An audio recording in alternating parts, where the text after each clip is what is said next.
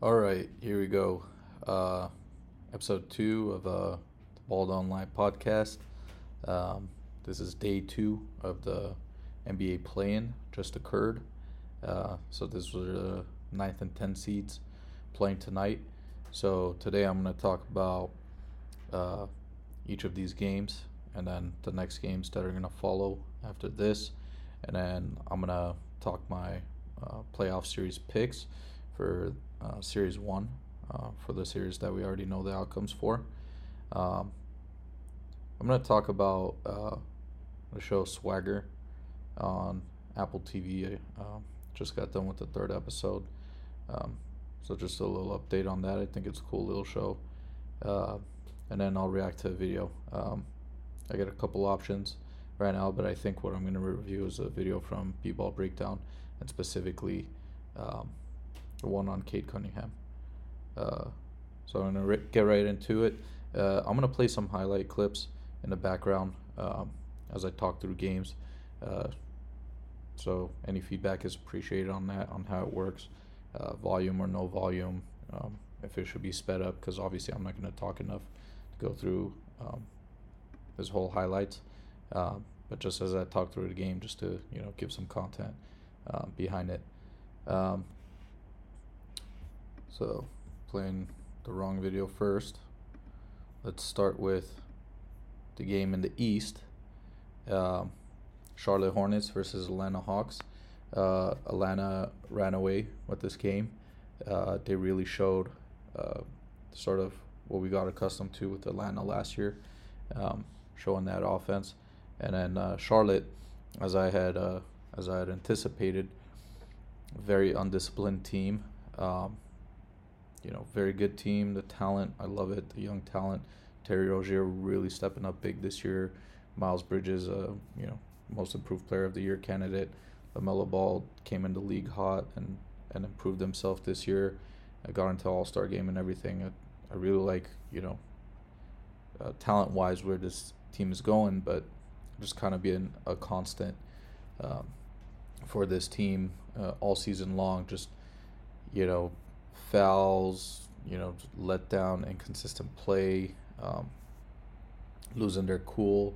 Uh, a lot of that going on with them, um, or else I think they would have done better this year. Um, so hopefully they improve on that next year. So they're out of the playoffs now. Um, in this game, Miles Bridges, you know, after the game was already pretty much uh, out of the way in the fourth quarter, he got two techs in a row, like on the same play after a foul. Went like after the ref uh, kept yelling at him, had to be you know restrained. Um, even after he was ejected from the game. Uh, you know, he's going out to the locker room. There's a fan yelling at him. Uh, I'm sure pretty bad things, right? Obviously, uh, he threw his turned around, threw his mouthpiece at the fan, and uh, he missed and it hit what seemed to be a, a young girl. Uh, press conference after the game, he's apologizing.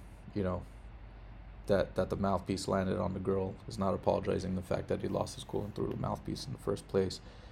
The whole regret was the fact that it hit you know the wrong person and all that, and it just kind of shows you know like great player, big fan of you know the leap that he made this year on the court, but um, there's one reason why this team couldn't get to the heights uh, that it could. So uh, I think uh, uh Borrego uh, has to go next year. Uh, I see this as you know potentially like a Warriors Mark Jackson sort of situation where yeah they made an improvement. They want jump from 33 win team to 43 win team this year. Um, but mainly on the back of like you know Terry Rozier really improving his play Miles Bridges really improving his play. Um, but clearly like I feel like on the coaching side of things like getting the team in order and everything it's not there and they could definitely benefit by giving those talented players uh, another coach. You know, someone someone that could um, hopefully help them. You know, uh, control things like that. Um, so of course that's more like off the basketball court. Uh, in this game, it wasn't really like a very contested game. You see here at um, at halftime, it was basically double digit lead. Um, a little bit contested at that point, but then uh, Atlanta really ran away with it in the third quarter. Um, so I think uh, neither of these teams were going to be Miami anyway, of course. Um, Charlotte didn't really deserve, uh, you know, this win over the Hawks uh, with their talent. Hawks are a team that really they're they're a playoff team. We saw how far they went. They probably overachieved there. Um, I think we could pretty much all agree on that um, in terms of last year, but they still deserve to be a playoff team in terms of their talent. They underachieved. Now they have this second chance um, to really just like get into the playoffs right now. Uh, so I'll talk about you know uh, how I feel uh, about them versus Cleveland. It's gonna be pretty pretty close game there, but uh, better team won today. Um, I don't think it's Charlotte's time yet. Uh, and yeah, that's pretty much all there is to say about this game, really. Moving on to the next game. Uh, in the West, we had we had the Spurs and the Pelicans. Uh, you see here Herb Jones making a great play on Dejounte Murray. That's kind of uh, how it went today. So Pelicans played outstanding defense, uh, particularly uh, my man Herb Jones and Jose Alvarado, uh, two rookies, um, incredible defensive players, really stepped it up today. Uh, mind you, Herb Jones is a second round pick. Jose Alvarado's undrafted um, rookie. Um, absolutely, they're everywhere, um, even on offense. Uh, uh, you know, Jose Alvarado drilled a few threes today, which was you know kind of out of character for them, but they really stepped up.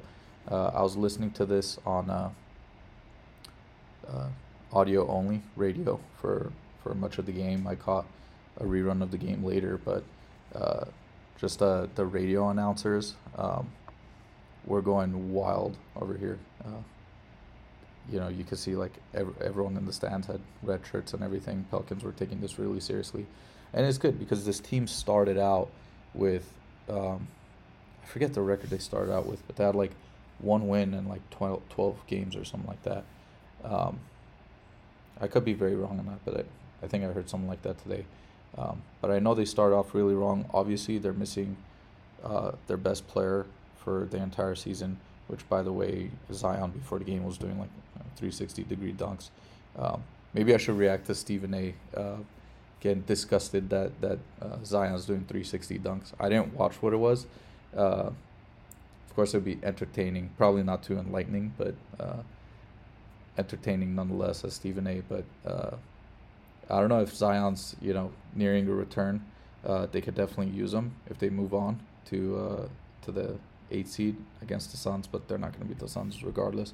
Especially not with you know Zion in like conditioning shape.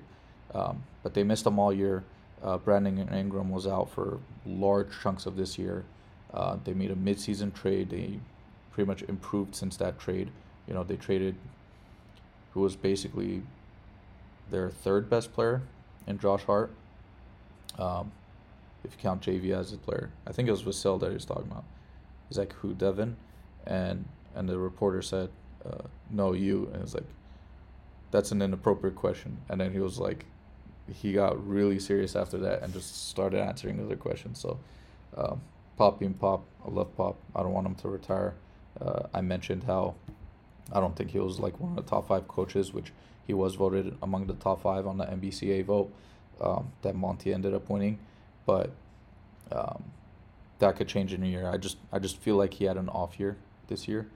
Um, so uh, it's the Spurs. Like next year, they could reload and and, and get better. So um, I'd be interested in seeing that. Um, oh yeah, uh, with the way Herb Jones played today, I might have to make some changes in my all rookie team selections. Um, that's gonna be my next video uh, and podcast. So uh, I'm not gonna spoil that until the next because I, I still haven't decided if I'm gonna make any changes, but it's at least you know making me think about it. Um, yeah, so this game was pretty interesting till the end, but uh, New Orleans pretty much uh, pretty much took it handily. So I'm gonna go into um, the next matchups. So in the East, you're gonna have uh, Atlanta Hawks face off against the Cleveland Cavs. So what I'm playing here is their last game, which was two weeks ago. It was 13 days ago, March 31st. Um, in this game, there was no uh, Evan Mobley; he was injured, and then obviously Jarrett Allen was also injured here. Um, so it's basically Jared Garland, uh, Cedi Osman, kind of uh, leading the team here. Um, I don't know if Caris LeVert was hurt too. He might have been, but um, Atlanta won handily um, by 20 something points. Um, yeah, obviously that changes with Mobley, and then um, Cleveland might also get Jarrett Allen back. Uh, so it'll be a, a, lot more even match. But uh, Atlanta looks hot right now. It, like I mentioned, you know, um, previously, Atlanta is a team that deserves to be a playoff team in terms of their talent. They have the ability to get there. They haven't been playing like that this year, but uh, you know, all that has to change. Is those guys just have to play like that. Capela has to play. You know, he doesn't have to play at this level, but last year he was a defensive player of the year candidate, right? Or at least he was all defensive team candidate um, at the center position, right? If he comes back to to somewhat near that level, um, especially like in this next game, right? Um, the sky's the limit for Atlanta, right? Um, their shooters make their shots. You know, Trae's going to be Trae. He didn't have to score too much this game. Distributed the ball well. Still got his ten assists. So, um, so I really like Atlanta, especially if Jarrett Allen is out. I'm gonna pick Atlanta on this. Um, if Jarrett Allen plays, uh, it's a lot closer. I would be, you know, thinking thinking about it back and forth, but I'm I'm still gonna pick Atlanta, even if um, at the moment now, even if Jarrett Allen's in. So I'm gonna choose them to, to advance. Neither of these team, teams, I don't think, um, are gonna beat the Heat. Although, I mean, if if Atlanta plays to their ceiling, um, they can definitely give the the Heat trouble. Um, so yeah, I really love what the Cavs were able to do this year. JB Bickerstaff, a lot of a lot of credit to him. They had to deal with a lot of injuries. Uh, I don't think Collin Sexton is, you know, that fantastic of a player, but for what he was, you know, probably like second option on that team. They really needed guards. They got that guard play from Ricky Rubio. He got hurt too. Jarrett Allen got hurt. Mobley was out for significant portion. You know, Caris LeVert wasn't available for a while.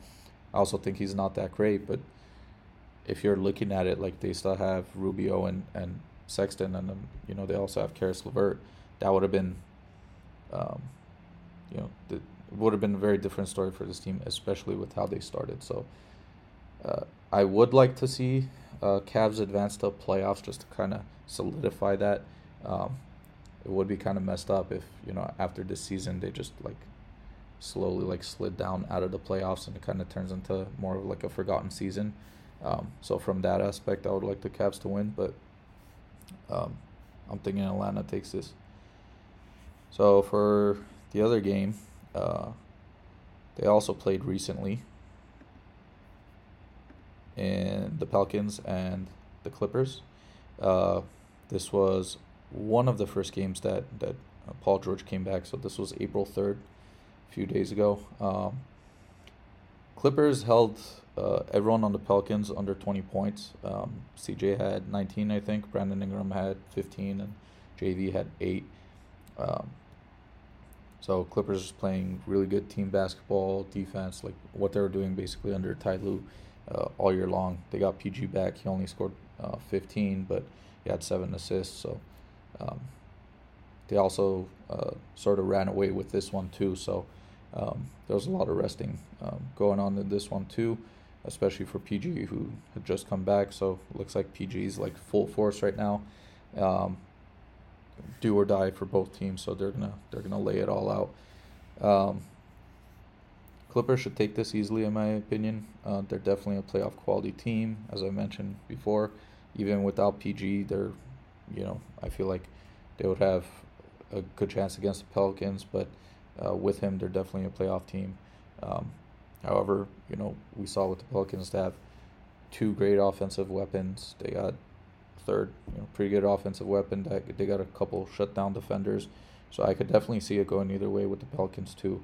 Um, you know, my man Herb Jones might slow down PG, but uh, Clippers are, are built way deeper than that, as we saw all year. Um, you know, even PG's quote unquote shut down. Like we know he could still get people involved. He could still make shots at the opportune times. We know that their offense can um, can sustain even even without him. You know, getting high volume shots. Um, and then we also know what he could do on the defensive side of the ball too. So I feel like Clippers are fine. Uh, I'm really becoming a fan of, of Ty Lue as a coach. Um, it's come a long way since the Cleveland days, in my opinion. Um, I can see New Orleans pulling it off, but I'm still counting on uh, Clippers to take it. So um, next, I want to go into uh, to the series and kind of just do like a quick pick uh, and quick thoughts on uh, on the first round of the playoffs that are coming up. Now that we have a little bit of a clear picture of uh, of who's going to be in it, um, I will do in a in a future show in the next couple days a, a, a, sort of bracket laying out how I think you know things are going to end up, who's going to be you know playoff uh, or finals MVP, uh, who I think are being the risers and the fallers in the playoffs, you know who's going to be disappointing, and, and all those sorts of things. But for now, just quick for the for the first round, um, just kind of go through and compare it to also what the what the odds are. Um, so right now, whoever's not familiar with uh, sort of the American odd systems, um, uh, minus one thousand is basically uh, ten to one, right? Uh, plus six fifty is basically six and a half to one, um, underdog, right? Um, minus 1000 is 10 to 1 favorite right? So that that is a very huge favorite for the bucks um, and rightfully so. So a lot of people including bulls fans have been uh, you know really low on the bulls um, this year after a very strong start to the season. Very good story of the season that they had DeMar's you know career year um, legitimate career year um, at this age. Uh, great story. Caruso and Lonzo Ball were very fun to see play together um, uh, for however long we got to see it. We're not going to see Lonzo Ball come back for the rest of uh, this season. Um, they do have Pat Williams back, so they do have some other defensive uh, pieces back um, around those scores in uh, DeRozan and LaVine, but Bucks Bucks are my pick out of the East um, largely because I want them to be right. Like I want Giannis to go back there. Um, absolutely unbelievable player that you you really really can't not like um, this guy. Maybe he's not your favorite player. I mean, no, he's not my favorite player, but you you just can't not not like this guy. Like I don't know anyone who just like actively um, dislikes him. I do know people who basically uh, sort of, especially before um, this year when he won the title, um, do not like uh, his game as much because he's not like a score anytime unstoppable like like Kevin Durant for example. But but you know, uh, Bucks Bucks uh, are gonna be my pick here. Um, just his like willpower, like his his power to will his team to victory, um, is really really very unique that we've seen um, this year. Like a lot of players, we complain about it. Then people were even complaining about it in previous years in the playoffs. Once we've seen what he did in the finals, um, um, I think there's no turning back for him. The fire is not dying anytime soon in him. Uh, Jrue Holiday stepped up his offense this year. Um, Khris Middleton hasn't been as good as he was in the playoffs last year, but that doesn't really matter because now it's the playoffs again. So all he has to do is, you know, be somewhat similar to what he was last year, uh, and they'll be fine, especially for um, the first round. So no upset for me there. I'm I'm calling this in. I want to call in in five, but I really wouldn't be surprised if if it goes uh, if it goes six. So um, next series is uh, Raptors versus Sixers. So interesting thing. Teams traveling uh, to Canada, uh, and I think the other way around too. But I think all, all the Raptors are vaccinated. But teams traveling uh, to Canada, basically uh, across the border, either way, um, unvaccinated players are not able to play, and we know that at least includes Matisse Thybulle. Um, Matisse uh, is a very important piece for the Sixers in the playoffs overall. Not as much specifically with regards to facing the Raptors, right? Um, uh, he, he could have been on Fred VanVleet pestering him much of the time. Um, however, I don't think it's necessarily that that they'll be missing. You know, he, could be on Scottie Barnes potentially, but um, it's definitely they're missing something, but it's not like the biggest possible piece that they're missing. And then, um, you know, I, I think Philly fans would agree if, if they can't beat the Raptors here, then um, then they don't deserve to to beat the Nets or the or the Heat or the or the Bucks, right? To get to the to get to the finals, um, and certainly not to beat the Suns or whoever else comes out of the West. Um, so they're a very slight favorite, minus one ninety. It's not that slight of a favorite, but um, Raptors are one of the scariest uh, road teams. Um, one of those teams that um, they're they're bottom four seed in the East, and that's the team that people wanted to face the least. I mean, the team that people really wanted to face the least in the bottom four is obviously the Nets, but um, Raptors were definitely there too. Um, they definitely like to show up in big, um, big moments. I think season series went three one uh, to the Raptors, so they play up to their competition. Their defense has been very, uh, very good. Their team has definitely centered around uh, playing heavy minutes on their main guys, and in the playoffs, that's that's kind of what happens anyway, right? Um, you go seven, eight man rotation. Um, so Raptors are, are, are kind of built for this. Um, one of their main contributors is a rookie though, Scottie Barnes. So we'll see how he responds. Um, I'm saying Sixers and six, in my opinion. Uh, I could see it go to seven, but I'm gonna say Sixers and, and six. If this goes to seven, due to you know Harden not stepping up in a, in a couple of those games, or obviously if if if Sixers lose, um, and Harden doesn't just play you know.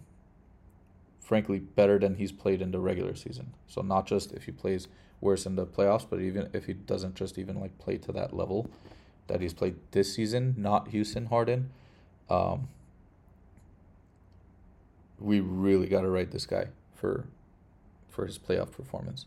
Like, let's not forget, um, probably the last time he was good in the playoffs in terms of like a stretch where it was like multiple games in a row that he was good in the playoffs, where you could actually say like play out uh, Harden, like playoff Harden, essentially like you know not just like in a seven game series he had three games that were on the level of his regular season performance. It was like Harden being Harden, and then like four games were terrible. Like that's not what I mean, right? Someone that actually you say like this is a good player in the playoffs.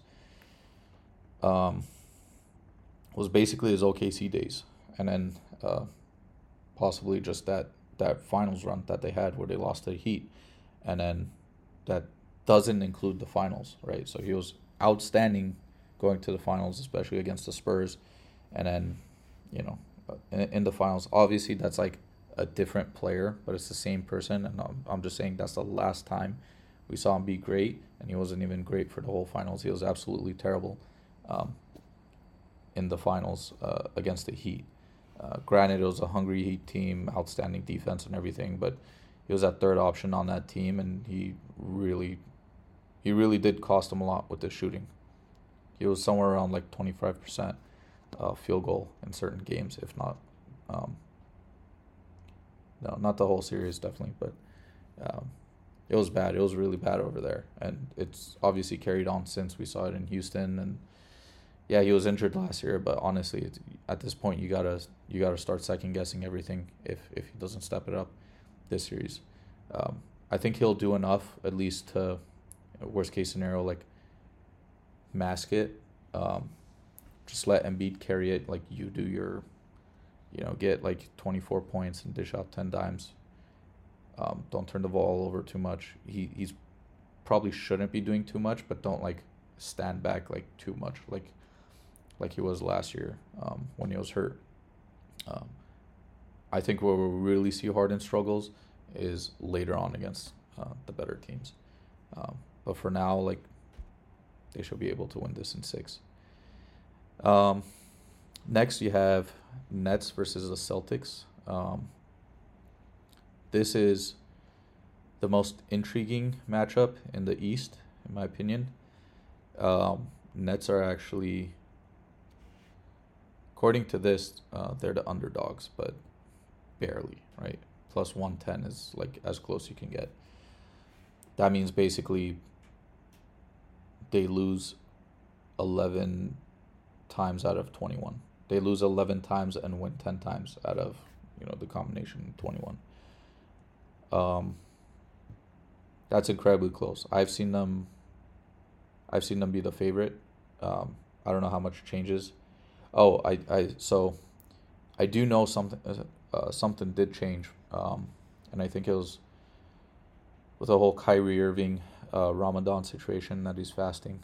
Um, I think that's way overblown. Like we've seen him play. We saw what he did just yesterday. Started the game 12 for 12, right? Through the first three quarters. Scored 34 points on 15 shots, right? Dished out 12 assists, I think. Um, against a good defensive team. Not a full full powered defensive team, but good defensive team that was fighting for a playoff spot. Um, I don't I don't think this is enough to to warrant like bumping them down like that. But then again, Celtics are, we know, like I I, I talked about it. I think it was in yesterday's episode. Um, one of the best defensive teams of all time, um, especially if you count their January portion until the end of the season. Um, basically, that turnaround that they had, or essentially, I consider them like completely different team. I feel like that old team is gone. Now, one thing that is gone from that team that contributed primarily to that is Rob Williams, right? So that's the main thing working against them. Um, honestly, after seeing uh, what the Nets did yesterday too, it's if their role players defend like that and their two shooters, Patty Mills, or their two prime shooters, Patty Mills and uh, and Seth Curry, knock down their shots, and those bigs play uh, defense like that. Bruce Brown basically keeps doing what he's been doing for the past month. I'm not even going to talk about KD and Kyrie. Like we already know, like to expect that from them. The question marks are elsewhere for them. If they do that, and Celtics don't have Rob Williams, I gotta pick the Nets. Now I don't know that they're gonna do that or not, right? So my consideration is is also like factoring in what are the chances that they'll do that.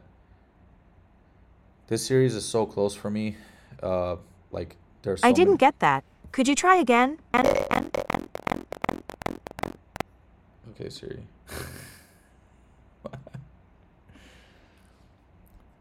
Why would you do that? so this Oh, okay. I said I said series. That's why. Okay, I'm not gonna say series anymore. Uh, podcast derailed. okay, so the Celtics, I, I I don't think their defense can really operate to that level necessarily without Rob Williams. Now, the one thing that I think uh, could save them here is Jayson Tatum basically goes toe to toe with Kevin Durant. Um, that I think is a possibility and it would really sort of catapult um,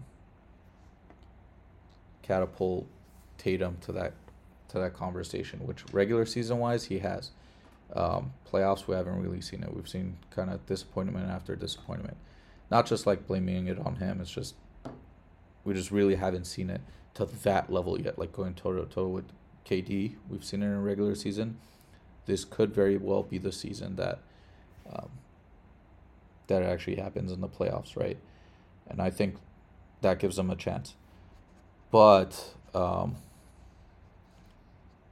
Jaylen Brown's, I think, has still been disappointing for me this season, and I I think my expectations were a little unfairly too high for him. Maybe um, defensively, he's still he's still been great, like in terms of like fitting into that defense as a whole, but um, for that reason, like I just I just feel like there's quite not enough um, around Tatum, considering their defense is gonna take that step back. So I'm gonna narrowly pick pick my Nets. This took me a while to do because I'm kind of still like thinking about it through it. Like I still flip flop it in my head, but I'm gonna pick the Nets um, right now. Uh, the other teams that aren't listed here obviously are the number one seeds with the eight seeds because we don't know yet. But I think the Heat are gonna beat whoever comes out. But I do think with Atlanta it will be um, an interesting series. Uh, oh yeah, this game, this this series, I'm picking it to go seven games. So four three Nets. Golden State Warriors versus Denver Nuggets. So this is the three versus six matchup. Uh, it looks like Steph is gonna be back some point during the series. So within those like first four games, so they'll at least have a chance. Um, you know, we'll at least have a chance to see Steph. Um, I was saying yesterday that I think Steph comes back after one game on average, um, maybe two. I think it's looking like maximum two. So if they win one game, either if they win that one game that he's out or one of the two games that he's out, um, I think they take the series because if Steph was healthy, I would pick this to go 4 1 to 4 2. With Steph being questionable, I picked this to go 4 3 Warriors. If Steph, you know, if Steph comes back immediately since the first game, I think it's 4 2 Warriors. Um, or after one game, um, I think it would be 4 2 Warriors. Um, if Steph doesn't come back at all, uh, I'm picking Nuggets. Nuggets the other direction, 4 3. I'm still really reluctant uh, to pick the Nuggets without those guys. And the Warriors are still a good team. Like Jordan Poole has been on fire. Klay Thompson could step it up. Like we could see like all this stuff that people are saying, like, oh, if Klay Thompson had his whole own team, if he got traded to another team or something like that, like all these things that we said, we could actually like see it happen. Now it's the playoffs. Now it's like no more like going easy and all that stuff, especially with Steph out, right? Um, Draymond Green's pretty much back, right? Like from his injury and everything. You know, I feel like Wiggins has been quiet, right? Like they they still have all the stuff that we were talking about, like before Klay was back, when we're saying this is the team that's going to challenge the Suns. Maybe it's even the Suns that are challenging them, right? Like they're still that team. Obviously, they don't have Steph, which is huge, but I don't think they're gonna not have Steph forever. So, factoring in like what I think like the average, you know, return time for Steph is, which is one game. I'm gonna call it Warriors four two on this. Um, I've already given my like so many of my thoughts about Jokic. Um, I don't think it takes anything away from him from MVP if you know he doesn't win this series. Um, of course, it doesn't factor into it, but I don't think anyone could say after the fact, you know, if he does win MVP and it turns out, you know, this was how it ended. Like, he still ended it, you know, losing to the Warriors, which were third seed largely because they didn't have Steph or Draymond, and you know, and or Draymond for chunks of the season. Um, and we already know who Jokic is missing from his team, so doesn't look like any of them are going to come back. I'm picking Warriors 4 2 um, with an estimation of Steph missing one game.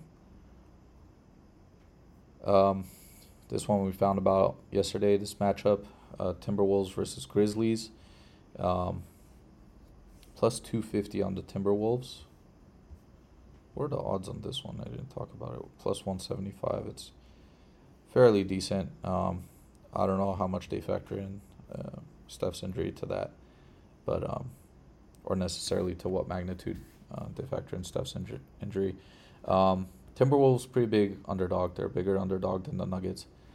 Um, rightfully so. Like I feel like I still feel like KAT is not ready to perform in the playoffs like that. I feel like like he's not anchoring their defense. I haven't really seen you know they they don't they're not really clicking on like necessarily all those cylinders that they were before, right? Like McDaniels has sort of replaced Jarred Vanderbilt um, in what he did like defensively for that team. I I still feel like you're just you're just trying to like mask um, Towns.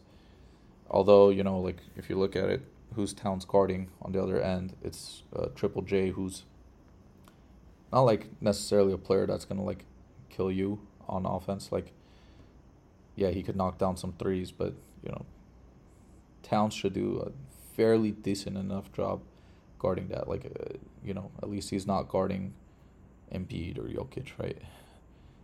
Or or Giannis or someone like that, right? So he as a defensive liability is not going to be like the worst thing in the world, but even just you know, he might not be able to get his offensive game going. He's going against defensive player of the year candidate uh, Jackson Jr. So uh, I think KAT is at least not going to have like an incredible season or series, but um, it's really gonna gonna fall on uh, Anthony Edwards and D'Angelo Russell to uh, to step up as well.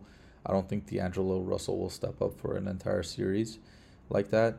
Um, likewise with Anthony Edwards too. Um, Grizzlies are a really good team. There's a reason why they're number two seed. There's a reason why they're was it twenty and two or twenty and three. I've seen both numbers passed around. Um, I think they're 20 and 3 without um, Ja Morant. So uh, they're a good team even without Ja Morant. We've heard it a lot of times. They're an even better team with Ja Morant. Uh, I think they figure out a way um, to, to keep the Timberwolves at bay, even though their offense has been uh, unbelievable for stretches. I think Karl Towns was a major part of that offense. I, I got to see it. Like, I have to call it like this. If I see it otherwise, then we got a whole new big um, that teams need to worry about in the playoffs going forward. Um, but I just don't see it yet. I'm calling Grizzlies 4 1. 4 1, I kind of want to call it 4 2, but I'm going to call it 4 1. I think they win big. I think, uh, you know, they advance, sort of, sort of get over the hump um, for them. Uh, and then I'll talk about a future series later. But uh, Jazz versus Mavericks. There's no other lines for this and how many games it's going to go or anything. Uh, Mavericks are actually plus 230. They actually have higher odds than the Timberwolves, which I'm not that surprised with, but obviously we don't know the extent of Luka's injury. Honestly, like if I'm betting, I'm I'm probably still betting on this line for minus three hundred. I think they're going nowhere without Luka. I think this is. I think they get like one. If Luka doesn't show up in five games, I think they get like um, what do you call it? They they they get like that one like heartening win, right against the Jazz, and make it four one. Um, I think it could go 4-0, but with the Jazz, you know, uh, struggles that we saw to end the season and everything, like any given game, they could just like fold, and then also it just takes like Mavericks playing like inspired basketball or something. If Luka doesn't come back in five games, now if Luka misses two games, I'm calling the Jazz to win, but at least you know they'll take they'll take two games, right? Two, maybe three, maybe stretch it to to seventh game. Um, that'd be nice to see. If like Luka misses two games and then he comes back and and they go you know three two since he comes back. Take it to game seven or let's say three one take it to game seven. And then um, honestly at that point it's actually kind of could be anyone's game. Um, so it could be interesting but I don't think he's coming back even after two games. I wouldn't bring him back. Uh, it's like yeah you win a series maybe like you're really inspired, you feel like you could win two series, you think like you're really gonna win four series with Luka with this injury. Like each consecutive each series after this is just gonna get more and more risky for him. He's not just gonna like magically get better. Of course, we don't know like the full extent, or maybe it could just be something where the team's kind of just keeping us in the dark too. But we saw what you know that happened with Kawhi and the Clippers. I still don't think he's coming back anytime soon. If he comes back after like three games, they're they're pretty much toast at that point, in my opinion. Um, I'm definitely picking the Jazz for this. Uh, and then the last series that's not listed here, um, Suns are definitely like rolling through uh, whoever comes out between the, the Pelicans and the Clippers. Um, maybe Clippers have a have a good chance to like take two games like we know under Ty Lue with you know playoff Terance Mann and all that. Like I I find it hard to believe that they even take two. I feel like the Suns are just gonna sweep whoever. Like if it's the Pelicans, I feel like they're just gonna sweep them. Uh, that team is just too good. That team is very good. I feel like teams in the East can beat them. The Warriors at full strength can beat them. Really, no one else. Um, Nuggets at full strength, but not really because like those guys just being on the court doesn't really like mean as much. Um, they need to get their legs under them and everything. So, I, Warriors or a couple teams in the East in terms of having a chance against the Suns. So, um, next, I'm gonna go in quick to the um, to the moment ranks. So that's the Top Shot uh, fantasy game um, that I talked about yesterday. Uh, so this is a cool like daily contest. Um, it's not too late to, to kind of get involved for this year. All you have to do is buy Top Shot moments of um, of players um, that you want to play with. So and basically any player put together any five players. There's no like salary cap or anything that are playing on any given day. So of course you'd need to buy players that that would span across um, all the various days. Um, but really, it's like something that um, one-off single day thing. So you don't even need to necessarily get the best players, but a lot of best players you could get for uh, for a few bucks anyway. You just need five to make a team. Um, I've been doing it for pretty much most of the year since like December. Um, if you place top hundred out of what was it a couple thousand entries per day, uh, you could win at least like five bucks. But you know you could win up to two hundred fifty bucks if you're first. I've won five bucks a bunch of times here, enough to give me at least a couple couple extra players that I could buy. Um, more than a couple actually, probably like a dozen players that I could buy um, off those winnings. So it's pretty cool and it's interesting to kind of, you know, see and, and follow what happens. Uh, yesterday I kind of alluded to you know the type of plays that happen. Uh, today, what really um, pushed me up there to 56th is um, the boost that I got from Clint Capela's blocks. So I have a block moment from him. Blocks, you get a lot of extra points. You get 16 points per per block that the player gets above his average. So he was able to get three blocks, and he was averaging less than a block a game um, in the last 10 games, right? And it's like Capela, obviously, I know he's a player that any given game he could get three, four, five blocks, right? He's a he's a guy who's averaged two blocks a game before, right? Um, so I so if I know he's in a slump, I'm gonna pick him and with the hopes that he's just gonna have a game that's gonna blow it up like that. And he basically gave almost as many points off that block boost as he did with all his other stats combined, which includes 17 rebounds. So it's pretty, it was pretty nice to get that boost there.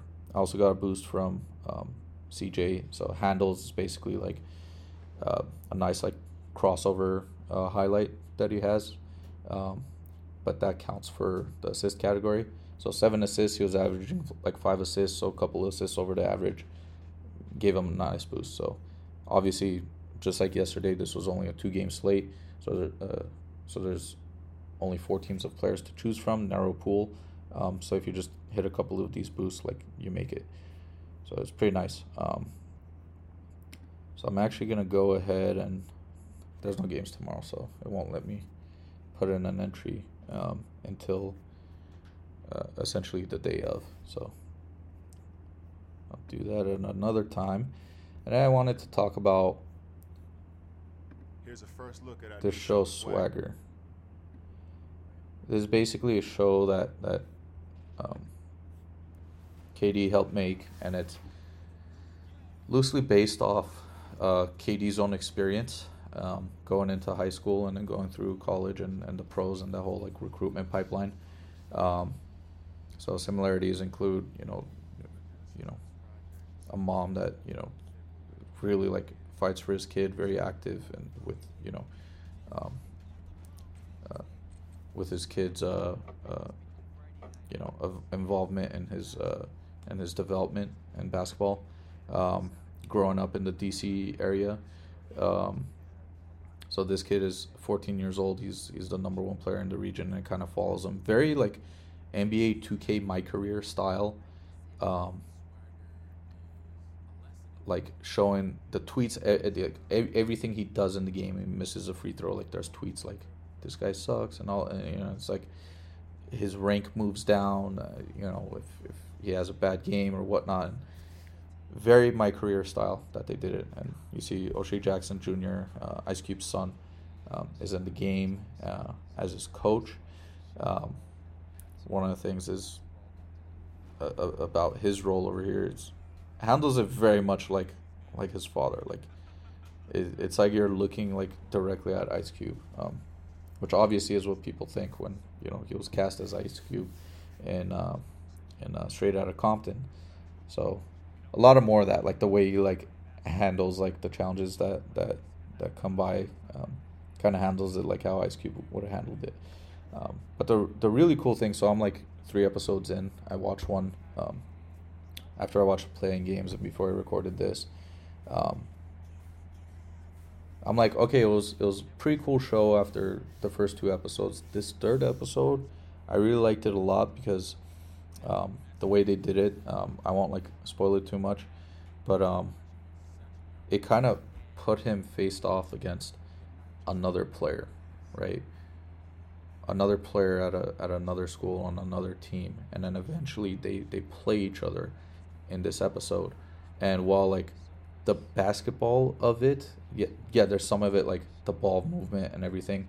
It's more of like a a life story rather than like technical basketball like uh, you know type of show but it i liked it a lot like I, I they did it really well the way they like went back and forth in the fourth quarter against each other and, and, and all of that i think it was handled pretty well i thought it was pretty cool so i just wanted to share it um, i do want to review some uh, some other shows um, particularly winning time i haven't gotten around to to start watching that just yet um, but I will roll out um, some short episodes probably on that on, on my thoughts on winning time. I'm sure I'll have a lot um, as a Lakers fan. Um, so can't wait to see it. Big fan of Adam McKay too, but you know, I've heard certain things about about the show one way or another. Um, I haven't really gotten too much into it, so I'll get into that. I'll finish this. There's only one season of this, so seven more episodes. So I'll provide a little bit more update for it. I know Apple TV is not as uh, subscribed as uh, a lot of the other subscription platforms, uh, but if you get like a you know free trial or anything, uh, um, it's definitely nice to check out. Okay, let me see if I have anything else before I go over to the reaction video. no, that's it. So the videos I was looking at, um, I had a couple from BBallBreakdown that I wanted to to review, but I kind of landed on this. Uh, why Cade Cunningham is the NBA Rookie of the Year. The other things I wanted, um, uh, Kenny, so Kenny the fourth quarter. Uh, look at, uh, look back at NBA preseason predictions. I feel like I'll do that another time because I think I'm I'm gonna talk through it a lot and uh, this episode's already running pretty late, so I'll just pick the shortest one um, with Coach Nick, who's been in the game for a very long time, very good at what he does. So let's see what he has to say about Cade Cunningham being Rookie of the Year, um, which I'll talk about in my all rookie team.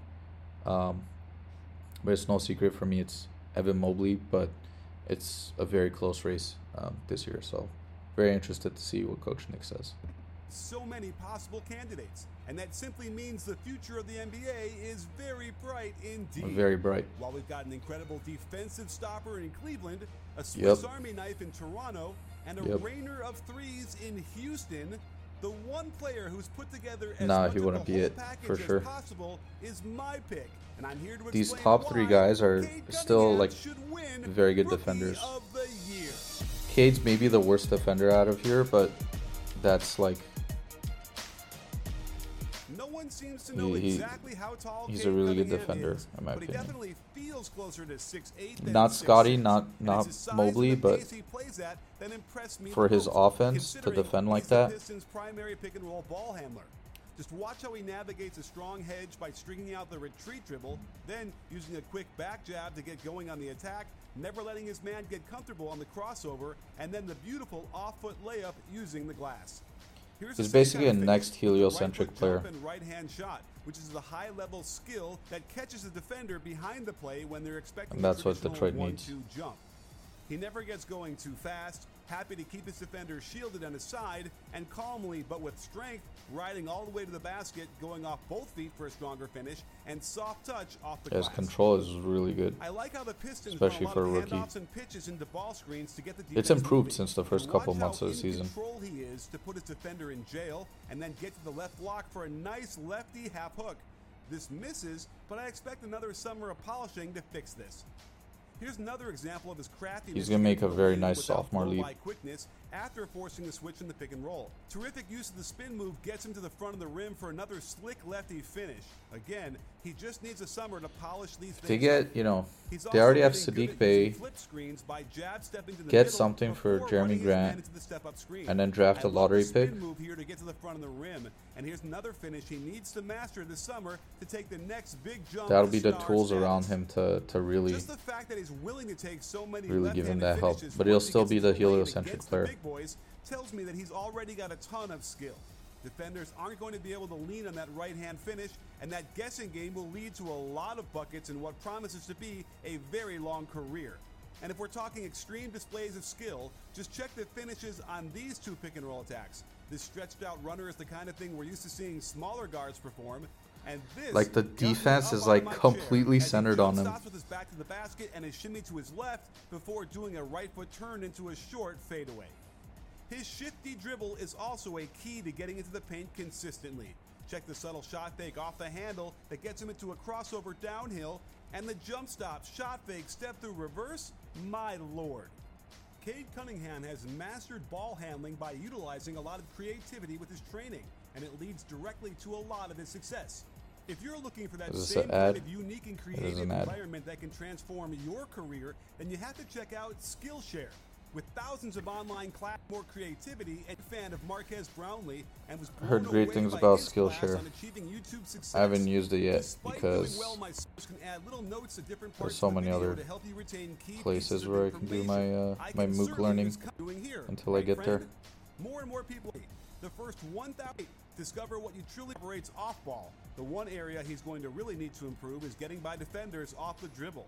I love how he lifts his feet off the floor before catching and tries to attack right away, but he goes towards the strong side where there were four defenders already and right into his man before getting back into the lane but missing the off foot floater. Here's another example of not having enough space on a crossover and he actually gets stood up and the ball deflected. Again, here's a great split. I like to see at what point of the season each of these clips are from. Bogdanovich before going to another jump hook that he can't finish. He's already figuring out ways to make this work for him, particularly because of his size. While he doesn't technically get by his man, he continues to leverage Derrick White out of his position. These are correctable rookie nicely with a mistakes, double pump lefty also combined with the fact that his get easier drives is to teammates improve his catch and aren't, like. Right to the level where he needs them to be. needs to go up to force defenders into more aggressive closeouts. You can see he's got a pretty low set point, but plenty of players these days have this, and it doesn't mean he'll get. I feel like he's a better. There is a slight pause at this point. spot up shooter so or pull up shooter than a- than a- way up and out to the release. But I do like the aggressive rhythm dip Than a catch and shooter. the needs into the jump. The Pistons have some guys like Killian Hayes Off the dribble shooter. who can put pressure on the defense to open clutch shots, shots and everything. And he's got great rhythm here as he times the bottom of the dip to the right foot toe tap, and he maintains his form despite the close contest. But on this one, when he's got way more time, notice how the bottom of the dip is a tad too early, with a few frames still waiting for the right foot to Wow, plant. what a pull-up. His feet parachute out, almost trying to will the ball to the hoop for fear of it being short.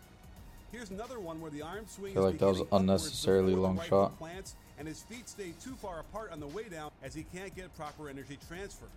But he nails the rhythm perfectly on this one. His feet stay closer together on Coach the way Nick down, and the mechanics. shot. The I mean, he ha- he literally coaches this stuff. He coaches the mechanics of- of shots. him certain advantages in the open court. Check the Just nice pay big bucks to do it too. inside out that gets him into the lane, and then a creative double pump push through contact. He's got some speed that we don't always see, and I dig this running lefty hook shot as well. Bravo! Lest you think he's only got that shot with the left, here's another full speed attack on the right side with that same gorgeous shot off the glass with the right hand. his future i'm not saying it it has to be dictated like this or that um or that he won't have a good future if if this doesn't happen but i feel like his future is going to be dictated by who's the other star they put next to him. And that other star could could just be whoever they draft um in the lottery this year. So they should have a top 5 pick and you know, that's looking at Paolo Banchero, um, Chet Holmgren, uh, Jabari Smith, um, uh, maybe um, I'm blanking on him, Ivey. Um, they wa- they wouldn't pick Ivey. I wouldn't pick Ivey if I was them. Um, I'll pick a big if I was them, and um, you know if it's if it's Chet Holmgren, uh, you know number number one option still going to be Cade. If it's Jabari, I would still consider number one option to be Cade. Maybe Jabari, you know, scores more potentially, but it's going to be a lot of Cade finding him open. Um, Jabari being a more of a, a stretch four type of player. Um, I think that is probably the best fit for them. Uh, Chet maybe not the best fit offensively, still a good fit offensively that um, uh, should be able to, to provide for them defensively. Although Jabari could do that as well. Um, if it's like Paolo Banchero, that's going to affect it a lot because I feel like Paolo's going to get the ball in his hands more. He's going to create more. We're going to have to see um, K develop more of an off ball game. We're going to want Paolo to deve- develop more of an off ball game as well. That doesn't necessarily mean that's going to be you know where he where he necessarily succeeds. So I feel like a lot of that is gonna is gonna depend on on who the Pistons select. However, if they select someone, for example, and he doesn't pan out, or let's say they, they trade him and they get a star, like I don't know necessarily why they would do that, but if they package that with, you know, Jerami Grant, get like a big star or something to put alongside him, um, that would change, um, you know, that would definitely affect his trajectory because I feel like he's a very uh, moldable player. His game could still grow a lot, and it's and it's great what we're already seeing from him. But I think he still has like a, a, a ton to grow, which I would say the same thing about Mobley. But Mobley's particularly more on the offensive side that I feel like his game could grow. Unstoppable one on one on the break. The one area of weakness in transition that he must fix is his penchant for turnovers on long down court passes. I love how he scans the floor and does look to get his teammates involved as much as possible, but he's got to learn how to decide whether his teammates are open enough to risk throwing a pass that will travel Yep. so much distance before it gets to the intended target. I do Is Dwane Casey the coach to- to coach him up on that? Court. So look for this to calm down by next year. In the half court, however, he has great vision and can already make most every pass an NBA point guard needs to have in his arsenal, like this skip to the corner on time and on target out of the pick and roll. When they traded for Marvin Bagley III, he became Cade's favorite target and it unlocked both of their potentials even more. You can just see the feel Cade has for the game with all of these dimes to Bagley. So expect a rebirth in Detroit centered around this young core of players. Defensively, I wasn't sure what to expect when I fired up a bunch of his I feel like you might want Jabari but I was if you're gonna surprised at his build around Bagley as well. Jabari might be the pick. which he attacked these possessions. He is physical, uses his hands well, and engages in a one-on-one battle with pride. Even if he gets scored on, Because Chet might be too much of a you know they might they might interrupt each other too much with Bagley. Now, I don't know if you want to necessarily pick a different guy in like the top three in the draft um, because of Bagley, but I mean if if they believe in Bagley, which he he has looked good, if you pair him with someone who could play good defense while you know stretching and, and not taking up the same space as Bagley on offense, um, which that could be either Jabari or Chet, but I feel like um, Chet could do that. Paolo can possibly do that too.